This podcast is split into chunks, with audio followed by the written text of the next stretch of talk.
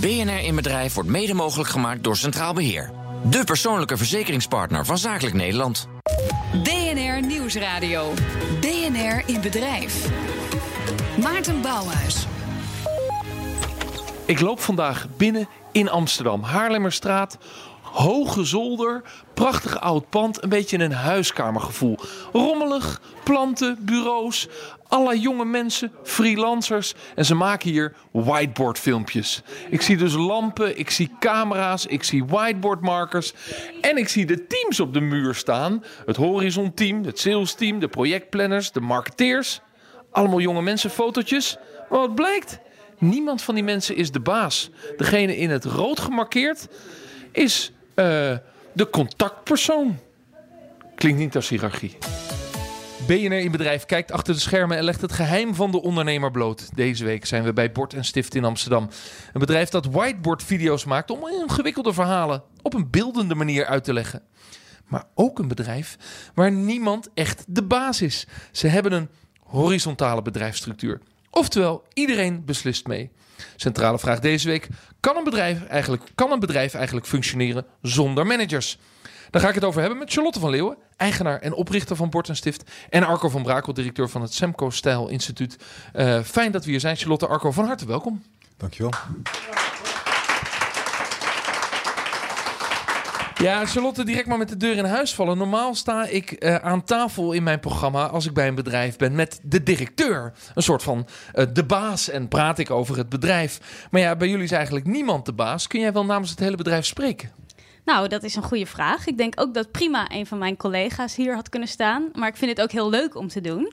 En in een horizontale structuur is ook heel belangrijk dat je de dingen doet waar je echt passie voor hebt en wat je echt leuk vindt. Dus uh, volgens mij mag ik hier staan. En praten namens het bedrijf. Nou ja, maar je bent ook de oprichter. Dus Zeker. Een informele hiërarchie is er toch wel? Nou, uh, ja, ik denk zeker dat ik een duidelijke stem heb in het bedrijf. Maar er zijn echt situaties waarin ik me met iets ga bemoeien... en dat mijn collega's dan zeggen... oh ja, dankjewel voor je input. Toedeledokie, Heel zeg beleefd. maar. Nou, oké, Ja. hoe dat werkt, hoe je dat hebt georganiseerd... wat andere ondernemers daarvan kunnen leren... wil ik uitgebreid met je uitdiepen in dit programma. Kun je kort uitleggen wat Bord en Stift doet? Ja, eh, eigenlijk heel simpel. We maken whiteboard-video's om complexe dingen simpel uit te leggen. En de mensen die hier naar luisteren, die herkennen dat als een wit videootje waarin je in beeld ziet dat, eh, laten we zeggen, de tekeningetjes gemaakt wordt. Precies, je hoort een stem het verhaal vertellen en daarbij zie je een hand alles tekenen, waardoor het eigenlijk heel beeldend wordt wat er wordt verteld en je informatie makkelijk kan opnemen. Oké, jullie hebben ons eh, geholpen met het maken van een whiteboard video ter aankondiging van deze uitzending. Zeker. Een co-productie geworden, die kunnen de mensen op LinkedIn eh, eh, bekijken als ze dit nu horen. Twee jaar geleden ben je begonnen met de horizontale bedrijfsstructuur, zoals dat dan heet. Waarom? Nou, eigenlijk omdat ons bedrijf toen best wel begon te groeien. En een heleboel dingen die eigenlijk vanzelf gingen altijd, gingen ineens niet meer vanzelf. Dus we begonnen echt tegen knelpunten aan te lopen. In één keer ging het niet meer soepel met alle deadlines. Raakten mensen, hadden veel te veel eh, hooi op hun vork eigenlijk. Dus toen was het, oké, we moeten iets. Nou, en dan is de standaard iets, we moeten iets. Oké, we moeten managers, want we zijn gegroeid. Maar toevallig had ik het geluk om een paar inspirerende mensen te hebben gehoord... die hinten van, nou, je kan het misschien ook anders doen. Dus dat zijn we toen gaan bespreken met het team. Van oké, we zijn gegroeid. We moeten iets doen qua structuur. Want zo gaat het niet meer. Het gaat niet meer vanzelf. Maar is het misschien mogelijk om een andere structuur te doen dan de managerstructuur? Ja, dus je hebt het over, we zijn gegroeid, maar waar heb ik het dan over? Hoeveel mensen eh, lopen hier dagelijks in en uit op deze eh, zolderachtige omgeving eh, in het centrum van Amsterdam? Ja. Het is een beetje een. We staan in een, in een zolder eh, eh, met heel veel gezelligheid, heel veel planten. Er zijn spelletjes. Er is. eh, ja, het is een soort huiskamer. Klopt, zo, ja. zo voelen mensen En, hoeveel ook. mensen lopen hier in en uit dan door de week? Nou, op een heel rustige dag kunnen er drie mensen zitten. En op een heel drukke dag kunnen er twintig mensen zitten. Dus dat hangt ook af dus van we hebben het met een bedrijf tot 20, 30 medewerkers. Ja, En klopt. dan heb je dus die uitdaging van ik zou eigenlijk een managementlaag Ja, moeten dus wij hadden bij twaalf mensen ongeveer dat we merkten van hey, dat was het punt waarbij dingen niet meer vanzelf gingen. En ik denk ook met een horizontale structuur onder de twaalf moet je dat ook niet gaan doen, want dan ga je dat is een beetje overdreven, zeg maar. Uh, maar vanaf dat punt moet je echt gaan nadenken... hoe structureer je je bedrijf? Arco, is dat iets waar veel ondernemers tegenaan lopen? Want jij begeleidt daarmee ook ondernemers. En, uh, Semco is daar ooit mee begonnen met dat idee van, die, van het horizontale gevoel. Uh, waar veel ondernemers tegenaan lopen. Vanaf 12 man is een soort kantelpunt. Ja, per definitie. Um, rond, rond de 15 man personeel kom je echt in een managementfase terecht, zoals het vroeger heette. Maar dan was inderdaad de reflex om een manager aan te nemen. Maar per saldo komt het er dan op neer dat je als ondernemer nog steeds de allergrootste beslissingen zelf moet nemen. Dus je lost eigenlijk in de praktijk niet zo heel veel op. En managers willen veel salaris, hè? Ja, nou, het kost alleen maar geld. Ja, nou, nou, kijk, ik denk dat een goede manager die echt een leider is, wel degelijk verschil kan maken. Maar de meeste managers zijn geen leider. En dan heb je toch wel een, eh, een, een probleem. Maar het is veel beter om al op tijd na te denken. En dat hebben jullie eigenlijk behoorlijk op tijd gedaan bij, bij 12 mensen. Om te kijken hoe het ook anders zou kunnen. Want als ondernemer, uh, zeker jullie zijn dit bedrijf van het vakmanschap, uh, vakmanschap begonnen. Dat is eigenlijk een heel mooi voorbeeld. En je wilt eigenlijk graag je vak uitoefenen en daar klanten blij mee maken. Maar op het moment dat je dan alleen nog maar met randtaken aan het bemoeien bent, voor je gevoel als ondernemer, ja, dan, dan verlies je de plezier, verlies je in je werk, je verliest de, de, de, de, je gaat op een gegeven moment je irriteren aan dingen, je gaat ook minder leuk worden naar mensen toe. Je denkt, is dit het allemaal? Was je nog leuk, Charlotte? Met de mensen om je heen? Nou, Had je dat kan je denk ook... ik beter aan mijn collega's ga ik zo, Dat ga ik zo even doen. Had je er persoonlijk ook last van? Dat je zegt, ik loop er tegenaan en ik, ik ja, Vind ik het nog wel leuk zo? Ja, nou, het was heel erg mijn voornemen, want dit is mijn tweede bedrijf. En bij mijn eerste bedrijf was ik op een gegeven moment inderdaad in zo'n rol gegroeid, waarvan ik dacht, het is allemaal heel leuk, het gaat hartstikke goed het bedrijf, maar ik zit niet meer op mijn plek als ondernemer. Omdat je eigenlijk als ondernemer iets begint, die soort innovatieve energie hebt. En op een gegeven moment moet je allemaal contracten gaan tekenen en dingen managen en regelen. Ja, het past helemaal niet bij mij. Dus bij mijn tweede bedrijf dacht ik, ik ga het anders doen. Uh, ik wil echt op mijn plek kunnen zijn in mijn eigen bedrijf. Je hebt twee consultants ingehuurd om jullie te helpen. Uh, begrijp je direct waar ze het over hadden?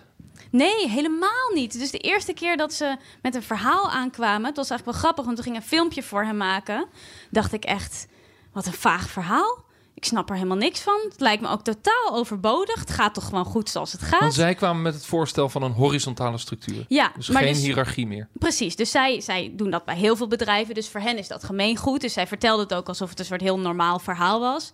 Maar ik begreep er helemaal niks van pas toen bij ons de pijn begon, dat je echt merkt van hé, hey, dingen werken niet. En ook dat ik met veel andere ondernemers had gesproken van hoe werkt dat nou als je een managementstructuur creëert. Dat ik dacht, hmm, misschien zat er iets in. En nu snap ik het helemaal. Maar merk ik zelf weer dat het moeilijk is om uit te eh, leggen. Dan is de oplossing dus dat je de hiërarchie eruit houdt en dat je teams maakt. En die teams, uh, die geef je een taak of die pakken zelf een taak op. Zijn zelfsturende teams, moet ik het zo zien? Uh, ja, en maar één punt is, je zegt geen hiërarchie meer, maar je maakt eigenlijk een ander soort hiërarchie. Dus uh, in plaats van dat hiërarchie bij een persoon ligt, leg je eigenlijk hiërarchie bij bepaalde teams en rollen. Dus bijvoorbeeld, het kan best dat ik in het ene team in een rol een bepaalde beslissing mag nemen, maar in het andere team waar ik zit, mag iemand anders die beslissing nemen. Dus er is wel een vorm van hiërarchie, alleen die hiërarchie is niet verbonden aan personen. en in welke team zit jij dan bijvoorbeeld? Ik zit bijvoorbeeld in uh, Team Geld over de financiën. Dat lijkt me dan ehm, toch heel logisch als eigenaar. Zeker. Het heel gek zijn als je daar niet in zou zitten. Ik zou, denk dat het prima zou kunnen. Kijk even mijn twee collega's aan. maar um, uh, ik vind. Maar je zit in Team Geld? Ja, uh, ik zit in Team Sales. Um, team Persoonlijke Ontwikkeling. Mm. En is er een team waar je niet in zit waarvan andere ondernemers zouden zeggen of tegen jou zeggen dat is toch gek dat je Zeker. daar niet mee bemoeit? Team Sollicitatie. Die zit je niet in? Nee. Arco, dus de ondernemer, hoewel het een relatief klein bedrijf is, 20, 30 mensen, aantal vast veel freelancers, bemoeit zich niet meer met wie hier komen werken. Ja, nou, dat kan heel verstandig zijn.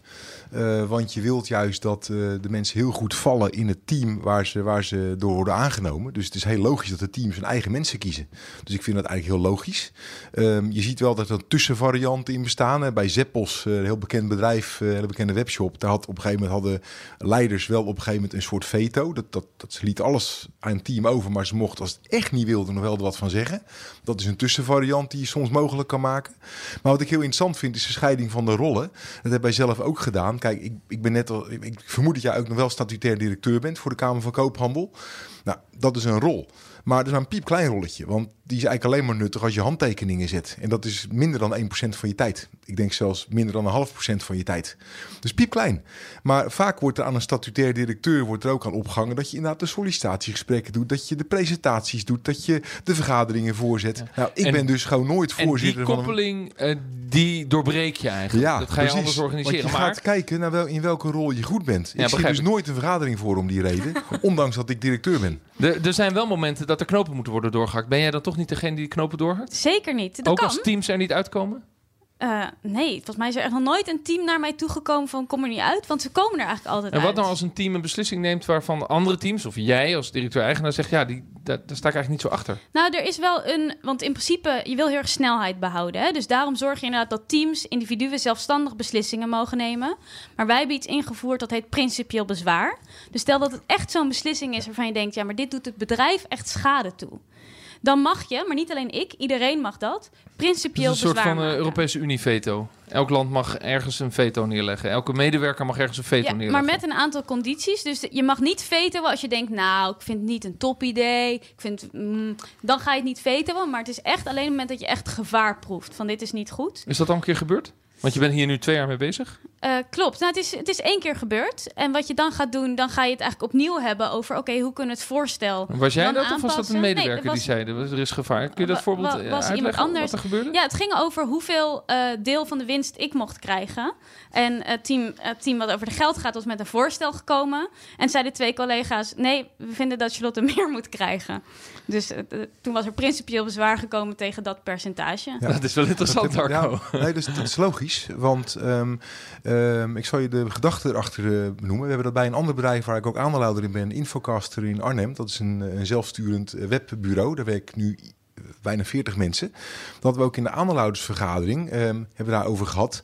En die jongens, de eigenaren, de oprichters, vonden zelf ook dat ze eigenlijk weinig, minder moesten verdienen. Want je gaat namelijk heel erg andere mensen waarderen. En dan haal je jezelf vaak financieel wat omlaag als En waarom zeggen de medewerkers dan nee, je verdient meer? In dit geval waren het niet alleen de medewerkers, maar ook de aandeelhouders. Het is heel simpel. Stel dat een van die mannen onder een bus loopt en je moet een vervanger vinden voor die rol, dan was het niet conform marktwaarde. En op een gegeven moment, stel dat Charlotte vervangen moet worden, moet je kan natuurlijk alles aan je bedrijf overlaten, maar zonder jouw keuze, zonder jouw leiderschap, was ditzelfde bedrijf. Interessante analyse, Was maar niet was dat, gebeurd. was dat het argument waarmee het veto werd uitgesproken? Of was het meer een emotioneel argument met je verdient meer? Eh, ik, denk, ik denk meer het laatste. En ik denk ook dat ik natuurlijk heel veel bijdraag aan het bedrijf. Maar ik denk echt dat als ik onder een bus kom, het bedrijf vrolijk door hobbelt, zeg maar. Ehm, misschien wel, maar toch is dit een belangrijk argument als het groter wordt. ja, precies. Want je bent wel het gezicht van het bedrijf. Een bedrijf waar niemand de baas is, zelfs de ondernemer niet die het bedrijf gestart is. Hoe is het om als ondernemer je kindje zo los te laten? Zometeen meer in BNR in Bedrijf. BNR in Bedrijf wordt mede mogelijk gemaakt door Centraal Beheer. De persoonlijke verzekeringspartner van Zakelijk Nederland. BNR Nieuwsradio. BNR in Bedrijf. Welkom terug. We zijn deze uitzending van BNR in Bedrijf te gast bij Bord en Stift in Amsterdam. En daar praten we over de horizontale bedrijfsstructuur. Oftewel geen manager. Het lijkt alsof niemand de baas is. Bij mij aan tafel Charlotte van Leeuwen, eigenaar en oprichter van Bord en Stift. En Arco van Brakel, directeur van het Semco Stel Instituut. Eerst maar eens even, we hebben op Twitter ons polletje uitgezet. We hebben eh, de vraag voorgelegd aan onze Twitter-volgers. Kan een bedrijf functioneren zonder managers? Ja, minder bureaucratie, zegt zo'n 60%. Nee, iemand moet beslissen, zegt 35%. Oftewel een derde van onze Twitter-volgers associeert managers met beslissingen nemen en structuur. Arco, dat is ook wel weer begrijpelijk, toch? Ja, klopt. En, en geldt dat ook voor de meeste bedrijven dat dat toch de meest zinvolle, hoewel uit de 19e eeuw stammend, maar de meest zinvolle werkvorm is? Nee, want de 200.000 jaar daarvoor zijn mensen altijd zelfsturend geweest. Dus, dus het is eigenlijk pas inderdaad sinds de industriële revolutie dat we ons zo zijn gaan organiseren. Het heeft ons veel gebracht. Hè? Dus je moet niet onderschatten wat het ook voor goeds heeft gedaan voor ons allemaal. Maar nu werkt het niet meer, omdat de wereld gewoon verandert.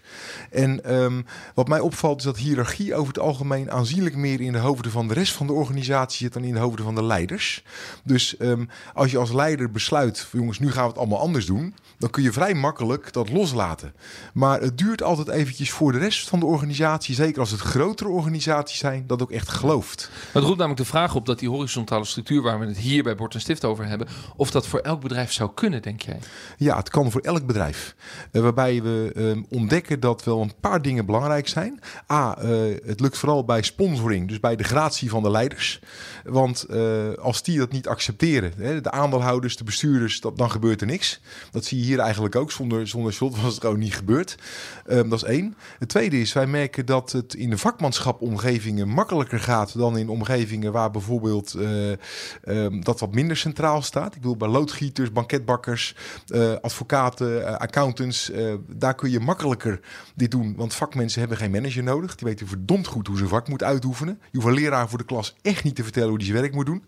Um, maar bijvoorbeeld als je een sales team hebt, wat, waar alleen maar salesmensen werken, dan werkt het minder goed, want daar is te weinig diversiteit. En dan kan het tot tunnelvisie leiden. Daarom zie je ook vaak dat sales teams heel veel problemen met de afdeling productie hebben. En andersom. Ja. Maar als je die samen in een team stopt, dus je maakt het multidisciplinair, dan gaan ze elkaars belangen beter begrijpen. En dan krijg je een veel consistenter... En dan schuurt het op een manier ook weer een beetje tegen dat nieuwe agile werken aan. Om Absoluut. verschillende disciplines ja. in een team ja. te zetten. Wat natuurlijk een, een lichte vorm van, van zelfsturing en, en minder hiërarchie is. Ja, absoluut. Uh, nou zul je dus als ondernemer, Charlotte, je bedrijf wel een beetje los moeten laten. Want we hebben voor de reclame gesproken over het feit... ja, er zijn teams en die nemen beslissingen. Er is wel een soort van vetorecht, maar dat is heel zwaar. Uh, dus een team, het sollicitatieteam neemt iemand aan. Jij bent daar niet bij betrokken, dus je laat ook los. Lukt dat? Zeker. Uh, ja, want je haalt er heel veel plezier uit als ondernemer, omdat je bedrijf veel groter wordt dan jij. Want ik denk als je bedrijf kleiner is of als je als ondernemer heel erg de leiding neemt, dan is een bedrijf heel erg een afspiegeling van wie jij bent. Dus dezelfde patronen die je hebt als mens zitten dan ook in je bedrijf. Maar op het moment dat je het echt gaat delen en echt gaat openstellen en mensen dus echt zelf ook als het ware ondernemer mogen zijn in het bedrijf, dan wordt je bedrijf veel rijker, veel stabieler, veel diverser. Dus jij ziet je collega's als mede-ondernemers in het bedrijf? Ja, dat, ik denk dat, dat laatst waren we ook ergens en zei iemand, huh?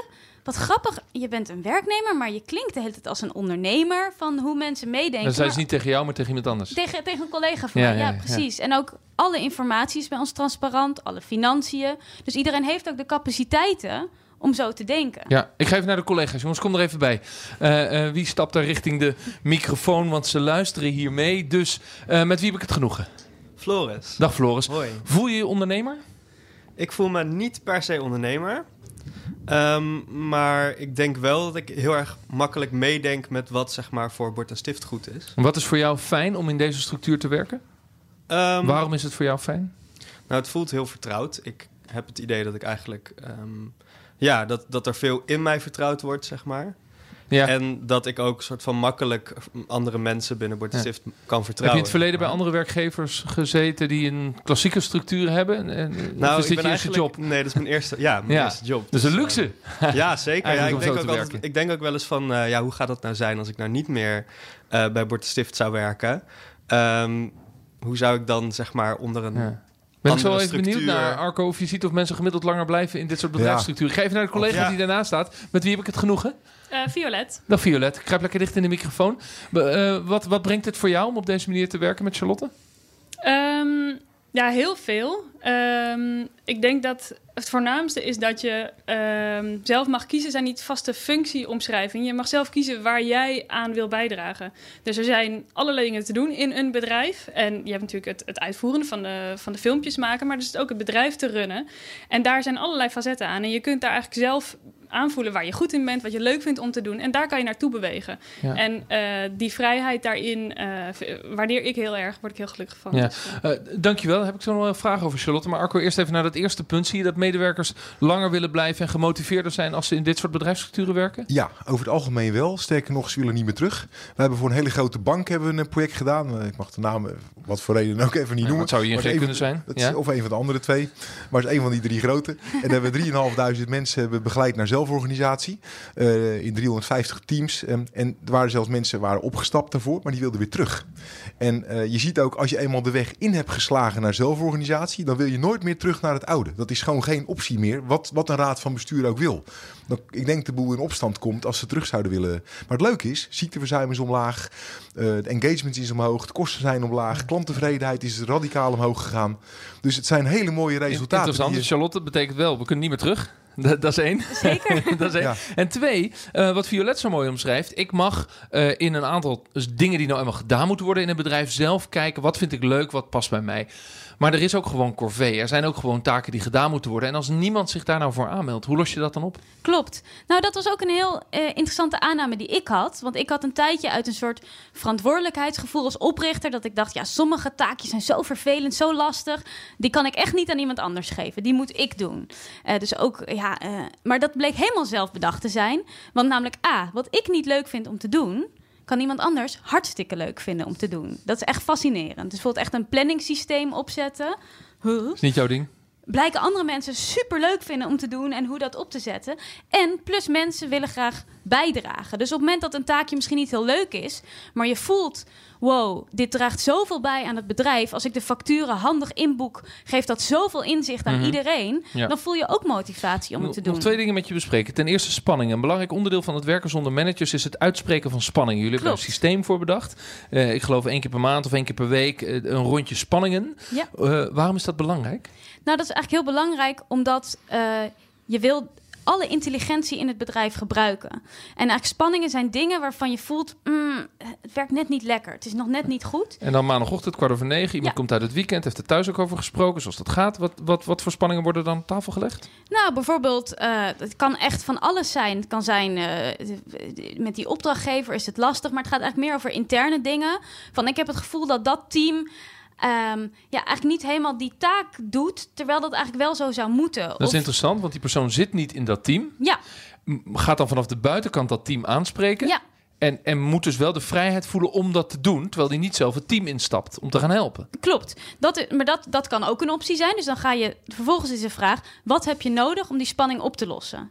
Dat kan zijn, bijvoorbeeld laatst, ik ben laatst bij een team gegaan, omdat ik was me inderdaad met een team aan het bemoeien waar ik helemaal niet in zat. En dan zei collega, ja, ik wil ook eigenlijk helemaal niet meer in het team zitten. En ik zei, ik wil eigenlijk wel in dat team zitten. Spanning opgelost. Dus dat is heel grappig. Maar het kan bijvoorbeeld ook zijn dat de oplossing is: oké, nee, ik wil het er even met iemand anders over hebben. Ehm, maar het is eigenlijk iets wat, wat heel lastig is en waarvan ik dacht dat we het al deden. Dus we hebben heel open cultuur. Spanningen uitspreken, ja. Maar pas toen we het echt gingen invoeren, kwamen er nog Ja. een soort van spoken Dus, dus je moet het en- institutionaliseren Ja. om mensen echt het platform Ja. te geven om, om, eh, om die spanning, echt, echte spanning uit te spreken, Arco. Ja, wat, eh, wat, wat ons heel erg opvalt is dat bedrijven waar dat helemaal niet gebeurt, daar heerst schijnveiligheid. En dat is wat anders. De lieve vrede bewaren is wat anders dan een veilige organisatie hebben. Dus het uitspreken van spanning, waar wij zelf overigens ook niet altijd even goed in zijn. Hè. Bij onze loodgieter lekt het soms wel eens een beetje. Ehm, dat zeg ik heel eerlijk, want het is moeilijk te Het is hartstikke organiseren. moeilijk. Maar het is wel cruciaal. Als Ja. je het niet doet, Ja. loopt het ergens spaak. Laatste vraag aan Charlotte, de toekomst. Eh, het is nu jouw bedrijf. Jij bent DGA, zoals dat heet. Directeur, groot aandeelhouder. De aandelen staan op jouw naam. Eh, wil je daar vanaf? Wil je dat het bedrijf ook van de medewerkers Ja. wordt? Klopt, daar zijn we echt naar aan het zoeken van welke vorm past daarbij. Want ik zeg ook altijd ons bedrijf. Het voelt heel raar dat het soort van nog mijn bedrijf is. Ja. Dus dat een zoektocht, maar daar hadden wij het net al over. Dat in Nederland is dat niet zo heel, ja. heel, heel makkelijk of zo. Er is niet nu een vorm die dat perfect doet. Ja, dus dat is nog coöperatie even komt zoeken. dichtbij. Coöperatie komt Ja. dichtbij, maar je bent aan het zoeken naar een juridische structuur. Ik kijk even naar de medewerkers. Zouden die aandelen willen hebben?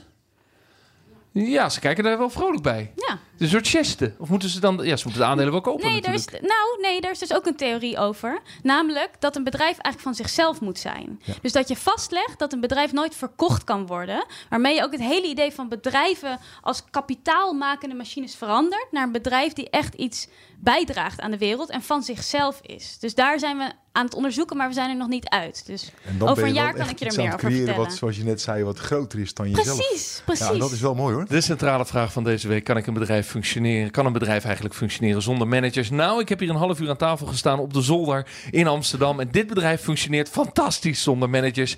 Er is een ondernemer die weliswaar eigenaar is, maar zelf het bedrijf wil delen. En er is een ondernemer die zegt: als je dat doet, moet je het wel goed organiseren.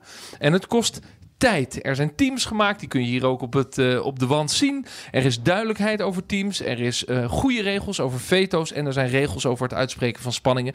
Dat soort institutionalisering is wel nodig. Zeker weten. Maar dan is het ook een groot succes, althans als ik zo hier om mij heen kijk. Want met de business gaat het volgens mij prima, Charlotte.